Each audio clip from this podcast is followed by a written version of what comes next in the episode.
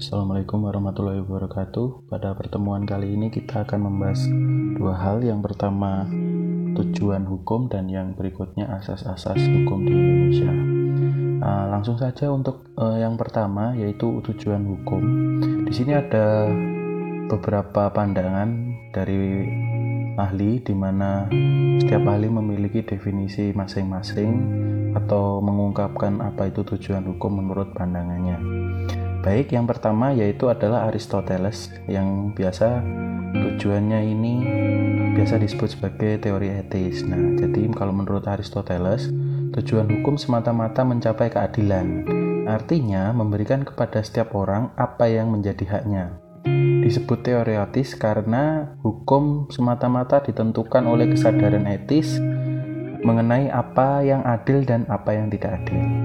Oke, kemudian yang kedua, tujuan hukum yang kedua menurut Jeremy Bentham atau biasa disebut sebagai teori utilitas.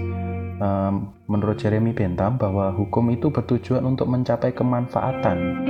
Nah, artinya hukum bertujuan menjamin kebahagiaan sebanyak-banyaknya bagi masyarakat. Oke, kemudian yang berikutnya menurut Van Appelkorn, tujuan hukum ialah mengatur pergaulan hidup manusia secara damai. Hukum menghendaki perdamaian. Perdamaian di antara manusia dipertahankan oleh hukum dengan melindungi kepentingan-kepentingan hukum manusia seperti kehormatan, kemerdekaan jiwa, harta benda dari pihak-pihak yang merugikan. Oke, berikutnya yang uh, ini merupakan tujuan hukum dari Prof. Subekti, di mana beliau menyatakan tujuan hukum itu untuk menyelenggarakan keadilan dan ketertiban sebagai syarat untuk mendatangkan kemakmuran dan kebahagiaan. Kemudian yang berikutnya di sini ada tujuan hukum menurut Suryono Sukamto, di mana uh, tujuan hukum itu untuk mencapai kedamaian hidup manusia yang meliputi ketertiban ekstern antar pribadi dan ketenangan intern di pribadi.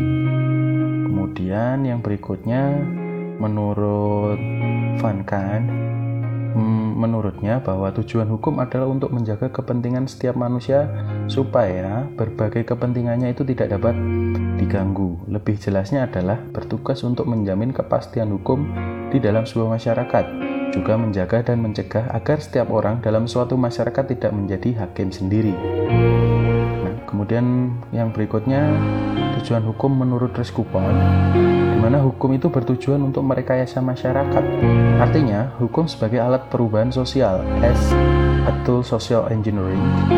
Intinya, hukum di sini sebagai sarana atau alat untuk mengubah masyarakat ke arah yang lebih baik, baik secara pribadi maupun dalam hidup masyarakat.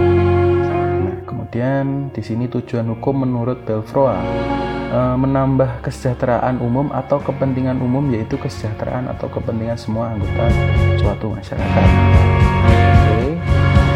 kemudian uh, yang terakhir yaitu dari Amin. Di mana tujuannya itu untuk mengadakan ketertiban dalam pergaulan manusia sehingga keamanan dan ketertibannya terpilih oke dari berbagai macam tujuan yang diungkapkan oleh para ahli tadi bahwa Ya, untuk secara umum tujuan hukum itu memiliki tujuan yang universal yaitu ketertiban, keamanan, ketentraman, kebahagiaan dan kesejahteraan dalam kehidupan masyarakat. Nah, eh, dan kalau tujuan hukum yang berlaku menurut sistem hukum di Indonesia itu sebenarnya tercantum dalam alinea keempat bukan Undang-Undang Dasar 1945. Terus kemudian kita akan melangkah ke materi berikutnya terkait dengan asas-asas hukum. Asas-asas hukum ini uh, hendaknya teman-teman akan segera akrab dan tanpa tanpa apa ya untuk me, ini yang akan saya jelaskan ini adalah sesuatu hal yang asas-asas yang sifatnya berlaku secara umum. Artinya nanti bisa kemudian berlaku di hukum pidana di hukum perdata di hukum tata negara di hukum internasional juga. Nah ini ada beberapa yang mungkin akan saya jelaskan secara umum nah, mungkin teman-teman nanti akan segera akan. Oke nah ini asas hukum adalah pikiran dasar yang terdapat dalam suatu hukum konkret atau di luar peraturan hukum konkret nah yang pertama di situ ada equality before the law atau kederajatan di mata hukum. Artinya semua orang itu dipandang sama haknya, harkat dan martabatnya di depan hukum. Kemudian di situ berikutnya ada asas lex specialis derogat legi generali. Eh, ketentuan peraturan perundang-undangan yang bersifat khusus menyampingkan ketentuan yang bersifat umum. Nah, jika terjadi pertentangan antara ketentuan yang sifatnya khusus dan yang sifatnya umum, maka yang diberlakukan adalah ketentuan yang sifatnya khusus. Kemudian ada lex superiori derogat legi inferiori. Yang di sini maksudnya adalah ketentuan peraturan perundang-undangan yang mempunyai derajat lebih tinggi didahulukan ke pemanfaatannya atau penyebutannya daripada ketentuan yang mempunyai derajat lebih rendah. Dan kemudian jika terjadi pertentangan antara UU yang lebih tinggi dengan yang lebih rendah, maka yang diberlakukan adalah ketentuan yang lebih tinggi. Kemudian yang ketiga ada uh, lex posteriori derogat legi priori. Nah, di sini maksudnya adalah ketentuan peraturan perundang-undangan yang baru yang baru menyampingkan atau menghapus berlakunya ketentuan perundang-undangan yang lama yang mengatur materi hukum yang sama. Nah, jika suatu terjadi pertentangan antara UU yang lama dengan UU yang baru, maka diberlakukan UU yang baru. Kemudian di situ ada, eh, ada asas lagi yaitu res judicata veritate pro habetur, di mana artinya adalah keputusan hakim wajib dianggap benar kecuali dibuktikan sebaliknya. Nah, maksudnya di sini adalah jika terjadi pertentangan antara keputusan hakim dengan ketentuan undang-undang, maka yang diberlakukan adalah keputusan hakim. Oke, kemudian di asas berikutnya di situ ada lex dura secta sectamen scripta di mana artinya ketentuan itu eh, maaf ketentuan perundang-undangan itu memang keras karena sudah karena sudah memang seperti itu bunyinya. Oke, kemudian di asas berikutnya ada lex neminem codic ad impossibilia di mana artinya adalah ketentuan undang-undang tidak memaksa seseorang untuk menaatinya apabila orang tersebut benar-benar tidak mampu melakukannya.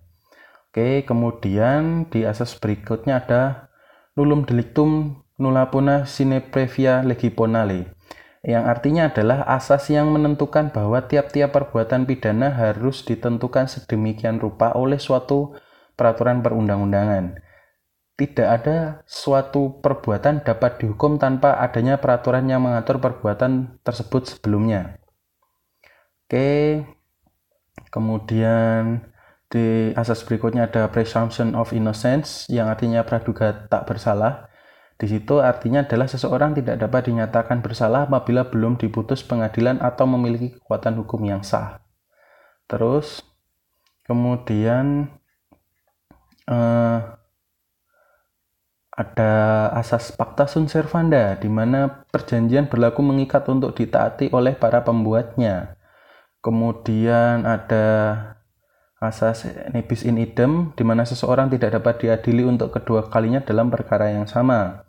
Terus kemudian ada res judicata pro veritate habetur, putusan hakim senantiasa dianggap benar untuk sementara.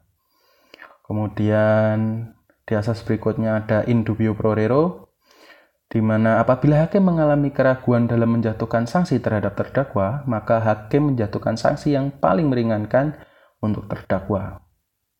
Oke, Terus kemudian ada asas Vox Populi Vox Dei di mana dapat dipahami di situ bahwa suara rakyat adalah suara suara Tuhan. Terus kemudian ada ignorantia legis excusat neminem. Artinya tidak tahu undang-undang tidak tidak menjadi alasan pemaaf. Oke, itu masih beberapa asas-asas hukum yang Mungkin teman-teman ke depannya akan familiar dengan beberapa asas tersebut dan masih banyak asas yang lain dan kemudian nanti bisa kita uh, bahas atau mungkin bisa kita diskusikan di kolom komentar. Oke, terima kasih. Sampai ketemu di kolom diskusi, di chat diskusi kita di Telegram. Wassalamualaikum warahmatullahi wabarakatuh.